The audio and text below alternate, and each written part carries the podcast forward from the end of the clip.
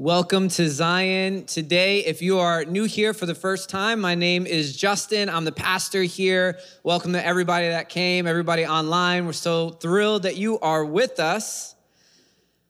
Our community, as we are starting to reemerge from COVID, starting to gather back together, the thing that I have shared over and over again that has been on my heart is to remember that today, uh, our Sunday service is an anchor in our community uh, it is not everything, but it is a thing that helps anchor each other in our in our relationships with one another, in our prayer, in our discipleship, our reading and uh, of the Word, and grounding us in all of this, so that we can have more of it abundantly uh, during the week. Um, so we are we are in a series called Real Love, uh, and man, today's scripture, I know y'all make fun of me because I always say, like, this is my favorite scripture. Uh, I'm not going to say it's my favorite scripture, although it's one of them, uh, but it is a scripture that I have read literally hundreds of times. It is, it is on my daily read, uh, the scripture that we're reading through today. And so it's, it's a special uh, scripture for me because of everything that it means. And so I, I really am praying that the, you will just allow God. Uh, we serve a living God, a God who is alive, who is active, who is working today. His spirit is here. And so I encourage you to allow God to just speak to you through the scripture and through the word today. Uh, we're going to be in 1 John chapter 2, verse is 12 to 17. And so a little bit about, about this, if, if you've been tracking with us so far, uh, you know, I I'll ask a rhetorical question before everybody's like hands go up. Have you ever been in a crisis of faith? You know, maybe you were in a community that was in a crisis of faith, or you personally have walked through a crisis of faith, or you, you know, the things around you did not look like or develop like you thought they would. You know, a lot of people that uh, first started coming to our church hadn't been in a church for a long time, years.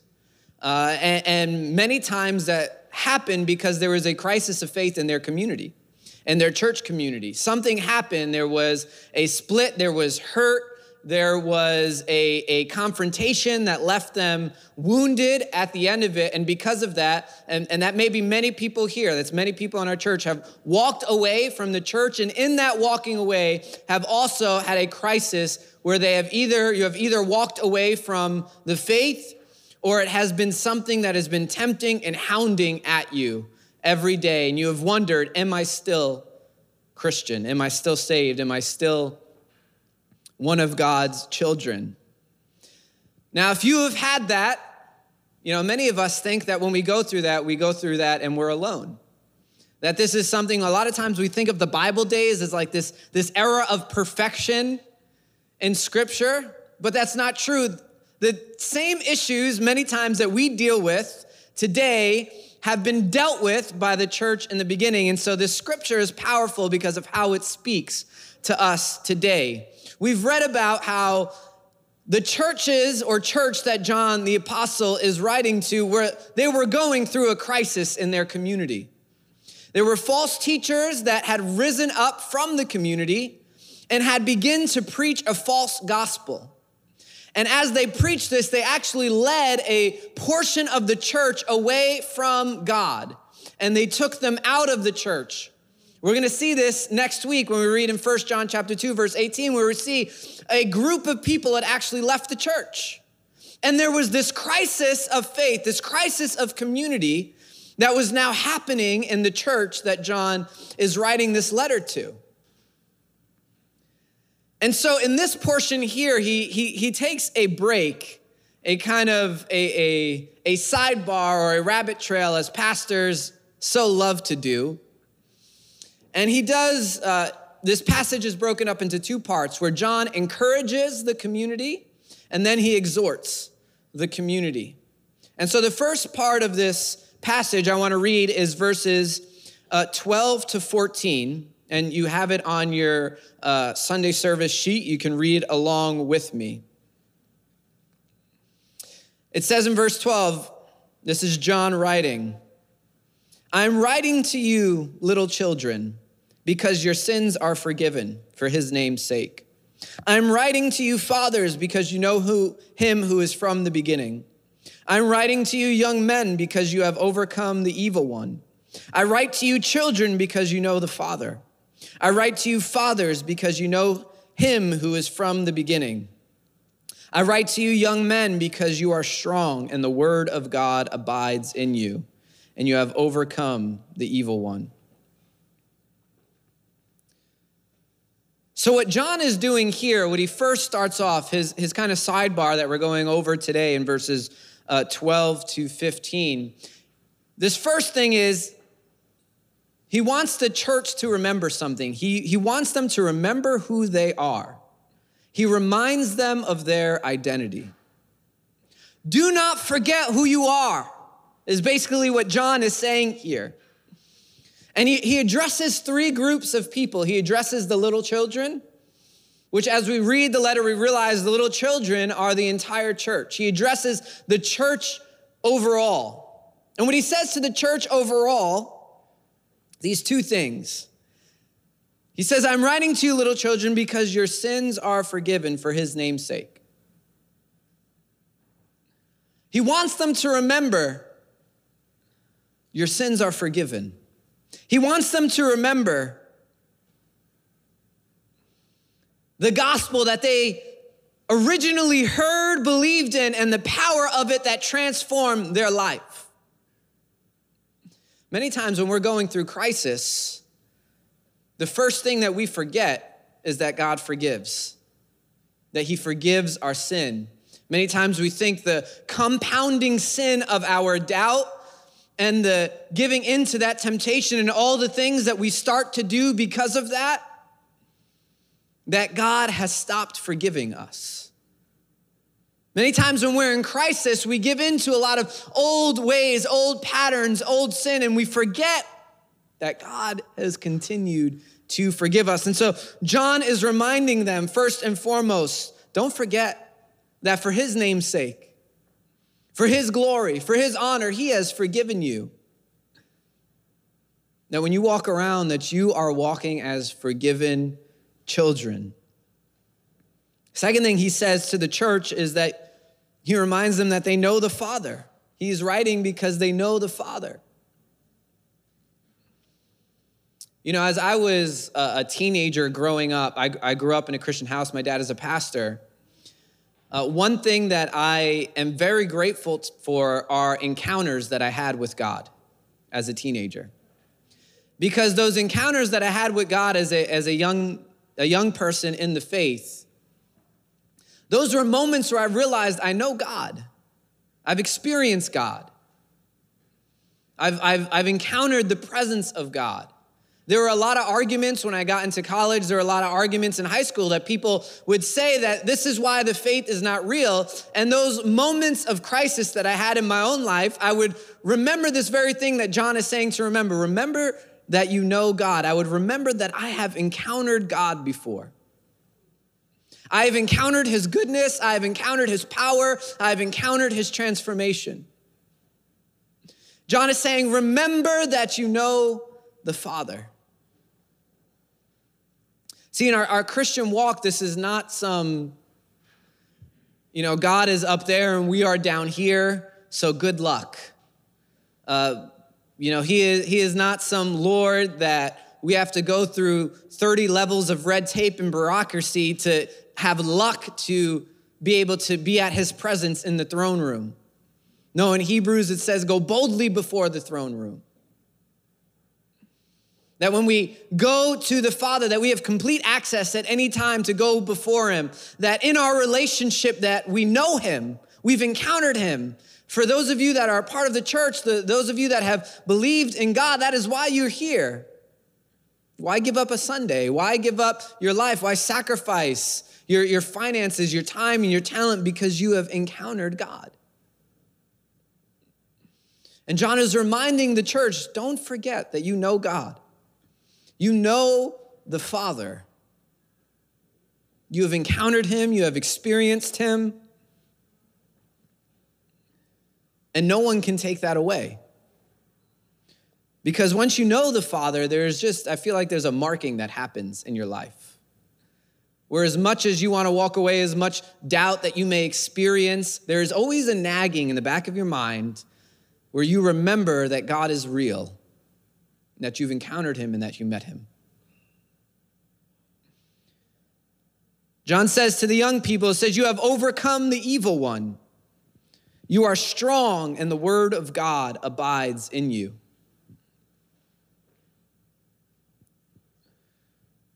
Reminding them that the enemy, they have overcome. He's saying that in the world that they live in, in the life that, that they now live, and the enemy is, who has come to seek and to devour them, that they have overcome him.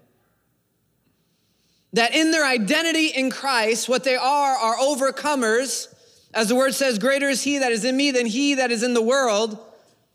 That when we walk in God and the word begins to dwell richly inside of us, what happens is that the word gives us strength, and that strength allows us to overcome all the temptations of the enemy, to overcome all the wiles and the attacks of the enemy, so that when the enemy comes, we can remind the enemy and remind ourselves, no, that we have overcome you. We have overcome the one that is in the world.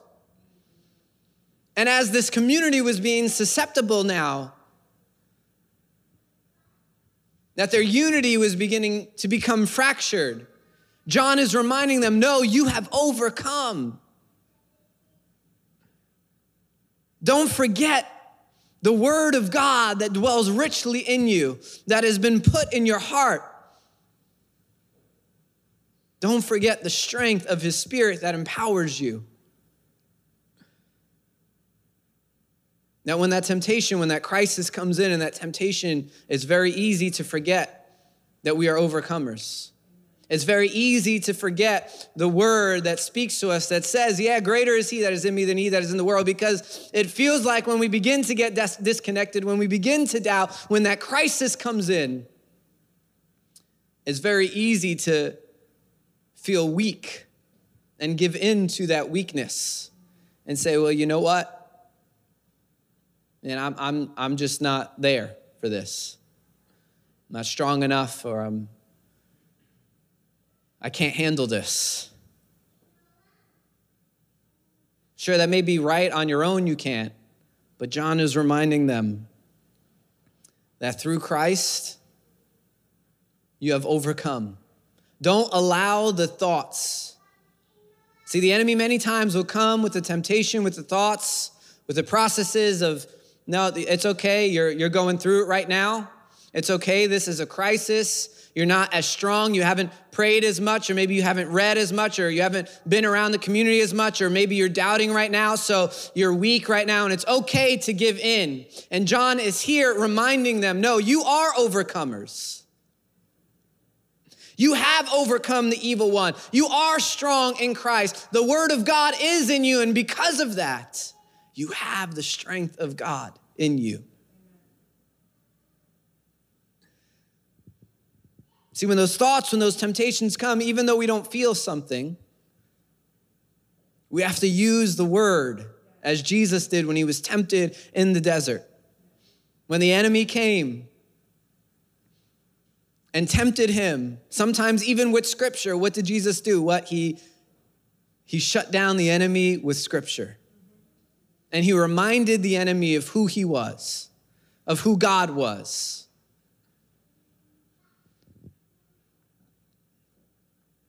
To the older people, John says, You know him who is from the beginning. He says this twice You know him who is from the beginning. This is more like, you guys know. You've been around the block long enough You've, you've been around enough crisis, you've been around enough times of uncertainty. And his reminder to them is you know him who is from the beginning. You know the word of life, as John calls him earlier in John chapter 1. You know Jesus, our Lord. And when you know Jesus, When you meditate on the knowledge of God, when you meditate on your relationship with God, I know when I meditate on, on God and the knowledge of Him, all of these things, all these temptations, the crisis that is surrounding me, the crisis in my life, those things melt in the presence of God. Because I'm reminded, John says, of him who is from the beginning. You know the one who is eternal. You know the one who has all power. You know the one who in him nothing shocks him, nothing takes him by surprise. You know the one.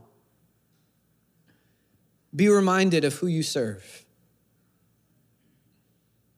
of the God that is with you.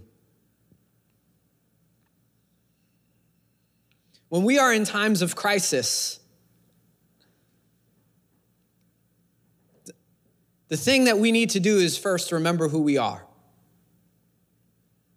You know, I love this about the Old Testament that if you read the Old Testament, it is, it is part of the law to have celebrations of remembrance for the entire community.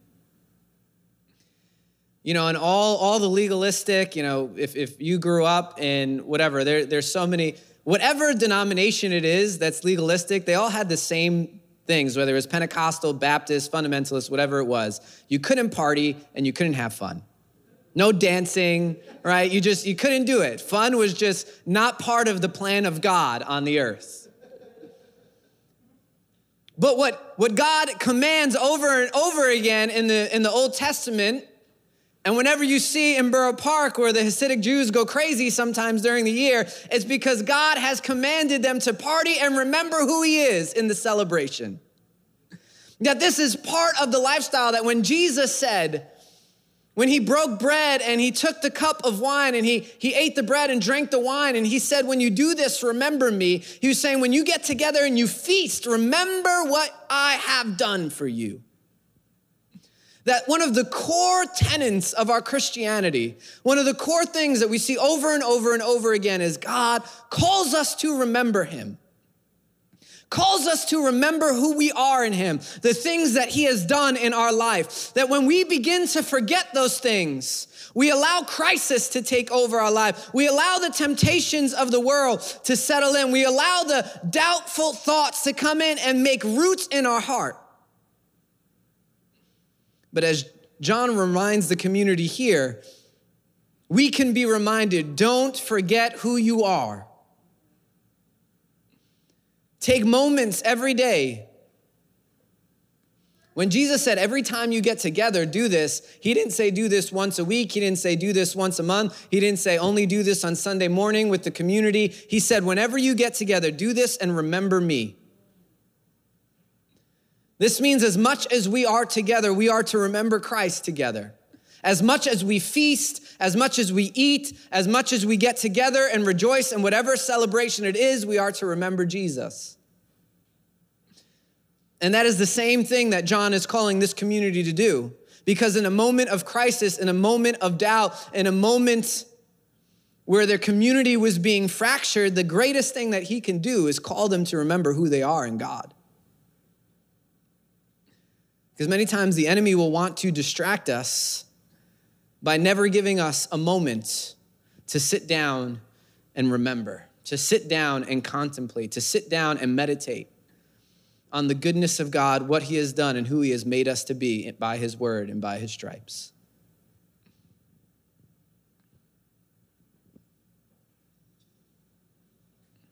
The second thing that John does. So, first, he affirms them in their identity. You are children of God. You have been forgiven, you have overcome, and you know him who is from the beginning. The second thing he does is he exhorts them remember who you are not. So, we're going to read in verses 15 to 17. Do not love the world or the things in the world. If anyone loves the world, the love of the Father is not in him. For all that is in the world, the desires of the flesh and the desires of the eyes and the pride of life, is not from the Father, but is from the world.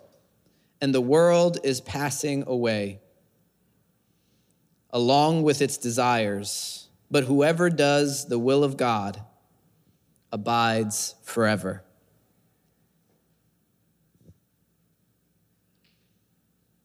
Last week, John talked about these two things that we are to love and how to love them. That to love God is to obey Him, and that to be a part of a community is to love each other in the church. And so, John gives us these two loves that Jesus says, the greatest commandments, right? Love God, love your neighbor. John reiterates that. He says, Love God, obey him, love each other in the church. This is important, as John said, right? Some of the hardest people to love in the world are church people. Some of the hardest people to love is, is we have no problem going out and loving the stranger on the street, but tell me to love the person that sits next to me that has ticked me off more times than I can count at this point. That's the hard person to love. That was the laugh of I've been there. and so after John says, Love God, love your neighbor, then he goes into here, do not love the world or the things in the world. Now, this could be really confusing because John wrote in the Gospel of John, For God so loved the world that he gave his only begotten Son, so that all who believe in him may not perish. So, what does he mean here, do not love the world? What he is talking about here, and as he defines the world, are the, the systems of the world, the things in the world. All you have to do is be on Pinterest for five minutes, and you realize what John is talking about when he says, Do not love the world. All you have to do is be on Zillow for 10 minutes. Am I only speaking to myself right now? Has, has anyone ever just looked up a random city in the US and think, I wonder what a house costs there? and then had to X out and, and pray for forgiveness and ask God to forgive you. I'm the only one? Okay. You guys are seeing my sin right now.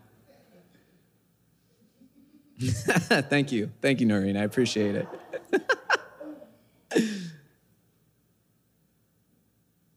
Do not love the world or the things in the world. This is the, the thing that John calls us check your heart. He's saying, look at your heart. When you forget who you are,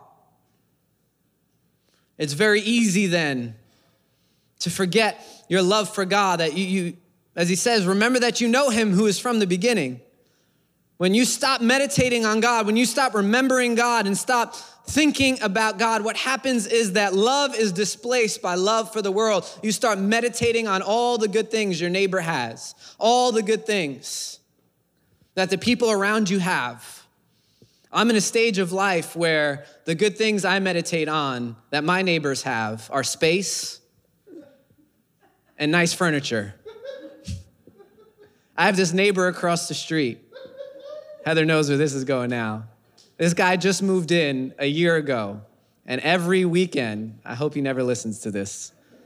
I just see him buff, shirtless, and you know, his, his shorts up to here washing his Mercedes Benz Jeep. And he's got four stories, four floors, all to himself and his, and his kids. And then me and Heather look out from our 900 square foot apartment. There are kids screaming at us, and whatever language they're speaking feels like they're cursing at us 24 7. Just thinking, what a life. and then turn around and think, God, I love you. This is why I read this passage almost every day. because when we look around, I mean, even if, if we look around, it's easy to say, what, what does John define as loving the world? He gives these three things he says, if anyone loves the world, and then he does a sidebar, he says, this is what loving the world is, the things in the world. He says, the love of the Father is not in him, for all that is in the world, what is it? The desires of the flesh. The things that you naturally crave. The things that in your personhood, when you look at them, when you, when you see them, that your, your body on its own are going to want. In our world, we are taught that the desires of the flesh are the most natural thing for us, and they should dictate our life and, and cause us to live what our desires are, should become our identity, should become our life, should be the things that we live by, the things that we associate with. But John says, no, the desires of the flesh is the love of the world. They are what the world system, the world's natural way of going about it, that's how they look at it. Me and Heather have this ongoing conversation. Whenever we watch some documentary, it's just like another company's being greedy and destroying your life and causing you to get cancer and like all these things. She always says, like, how did they do this? Why? I can't believe that they do this. And it's the same answer the desires of the flesh, the greed that we live in. This is the world system. Capitalism, communism, it doesn't matter. If you look at every world system that we have had, it all has ended in the same thing. People want power, they want money, they want what they want, and they will justify it because they desire it. Whatever they desire, they allow themselves to have. He says, desires of the flesh and the desires of the eyes, the things that we see that look good. We see these nice things on Instagram. We see these nice things on Pinterest. We watch our binge our Netflix shows and we see good relationships. We see people in these nice houses. We see the things in the life that we long for. And the things that we see, the thing about what we see, the desires of the eyes, is it's not like we're going to walk around blind. We're not going to pluck out our eyes. The desires of the eyes are something that's constantly going to be there. It's the things that we look at and we think, that looks good. That when Eve looked at the apple, it said that they looked at it and it looked good. That just because something looks good doesn't mean that it is good. It is the things of the world, when we begin to love the things that we see, when we begin to love the things that we desire. And the last thing here he says is the pride of life. Another translation says the pride of possessions. This is the materialistic thing that when we look at what we have accomplished, we look at our resume, we look at our job title, we look at the things around us in our home, we look at what we have accumulated, we look at our bank account, we sign on and we say, Man, I am doing well. I was listening to a preacher last night who was just going off about how God wants you to be successful and how he defines success was materialism. He said, God wants you to have more and more and more and more of this and more of that. And anybody that tells you anything else, well, they don't serve the good father like I do. And I said, Yeah, God wants us to be successful. Yeah, God wants us to be blessed. But when we define success by the same ways that the world defines it, then we are doing nothing different than what John is talking about here that we are looking at the pride of life, that the materials that we have accumulated, the things that we have gotten with our own hands in our own life, and we had said, now we are successful. Thank you, God. Pet peeve of mine when people say God is good only when something nice happens to them. Got a promotion, God is good. Got my new car, God is good. Got a new apartment, God is good. Guess what? If you didn't get that promotion, you didn't get that car, you didn't get that apartment, God is still good. Why? Because when we love the world, when we love the things in the world, when that is how we measure success, when that is how we measure blessing, then what happens? What does John say? The love of the Father is not in us.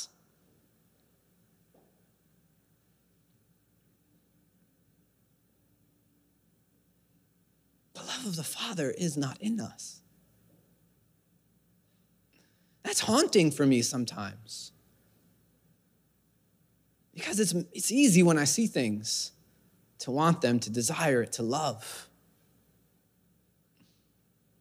When you love, when you think of what love is in scripture, it is this worship of, this hope in that my hope is in these possessions, that my, my, my worship is of these things. When you worship something, it's when you dedicate your time, money, and resources to make sure that you have it, that you can be with it. It is, it is when you look at something and you think, I will make a way no matter what so that I have that. Worship and love is when you look at something and you say, My hope is in that for my future. When I look at my bank account and I say, My hope for my future is in the numbers that I see there.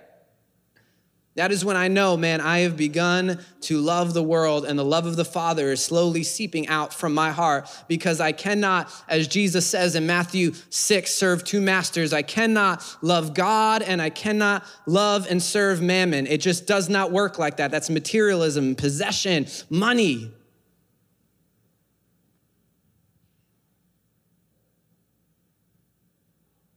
Many times when we are in crisis, what do we do? We walk away from what is eternal and we go and give our heart to the temporal.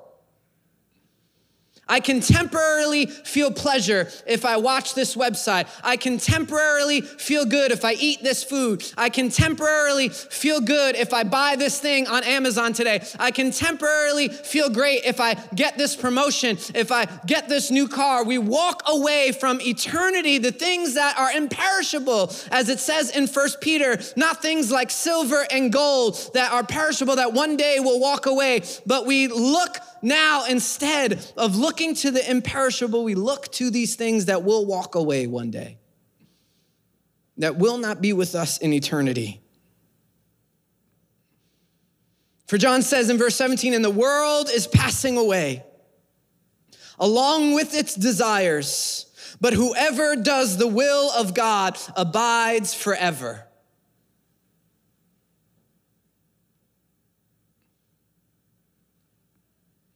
It's really easy when things are not going well.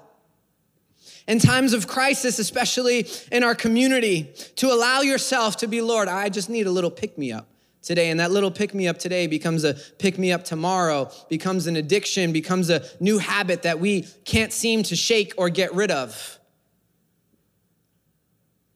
But John is reminding the community don't fall into the things that will pass away.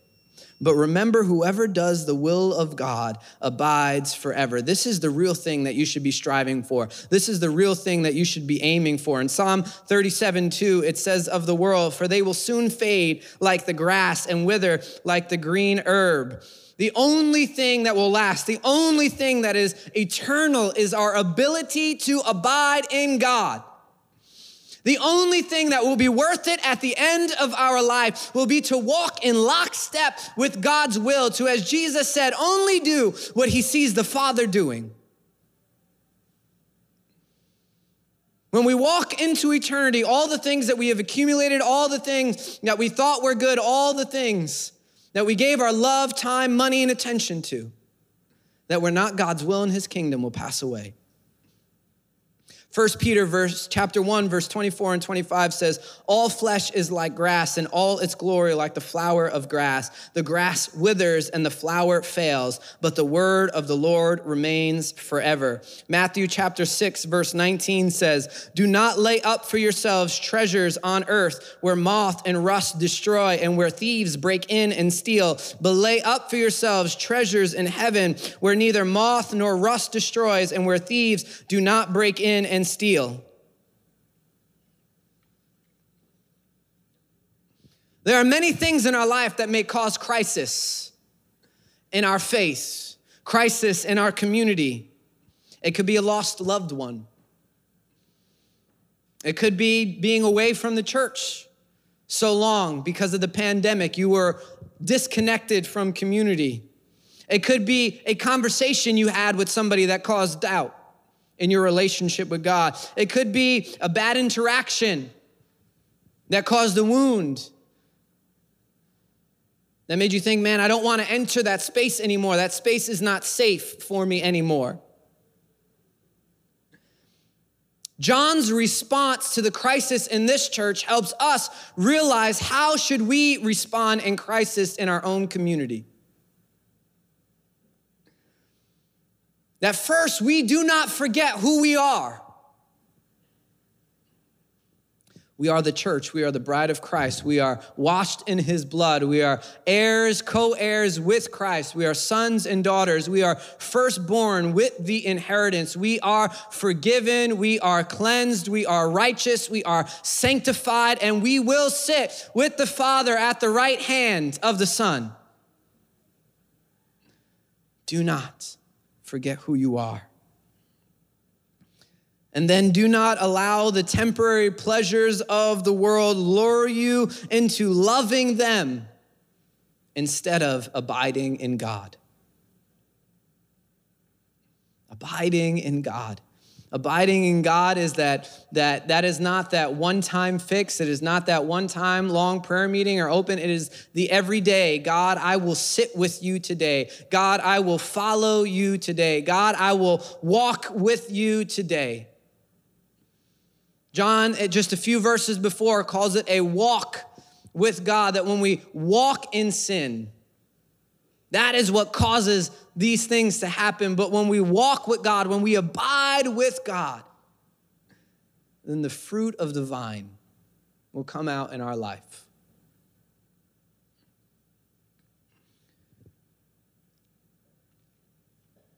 As the pastor here, I've had so many different conversations with so many people over the last month and a half about all the different crises that are happening in our lives whether it be deep anxiety and depression, whether it be falling into old habits, whether it be just literally, I, I don't know what I believe anymore.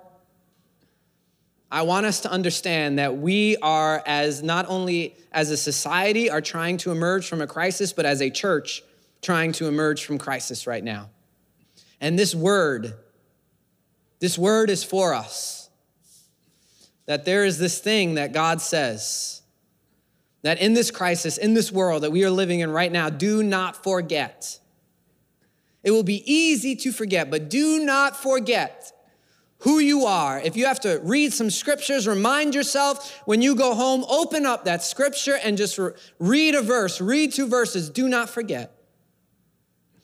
And then do not lie to yourself that the things that you have substituted God's love for, these temporary, things that feel temporarily good, do not forget that those things will pass away. All those desires are passing away with the world. The only thing that you can do that is eternal is abide in the will of God.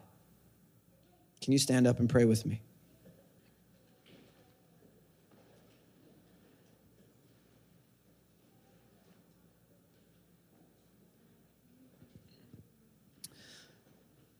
Father, I thank you.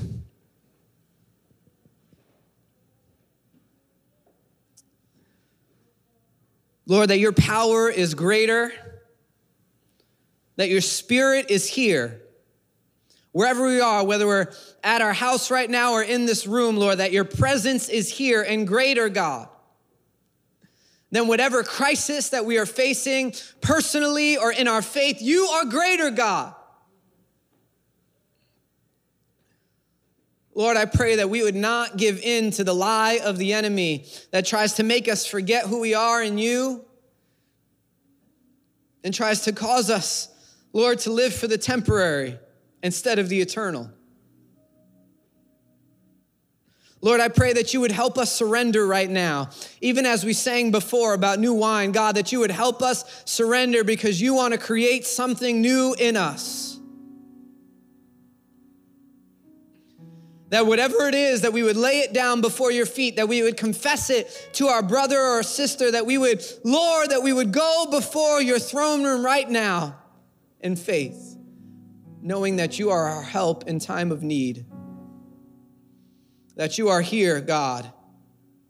When every stat says every church has lost not one, two, three, four, five percent, but 40%, Lord, will never come back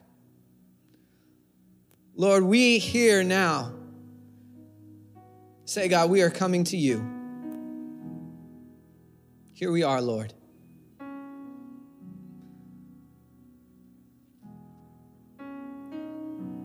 Here we are, God. Let's worship.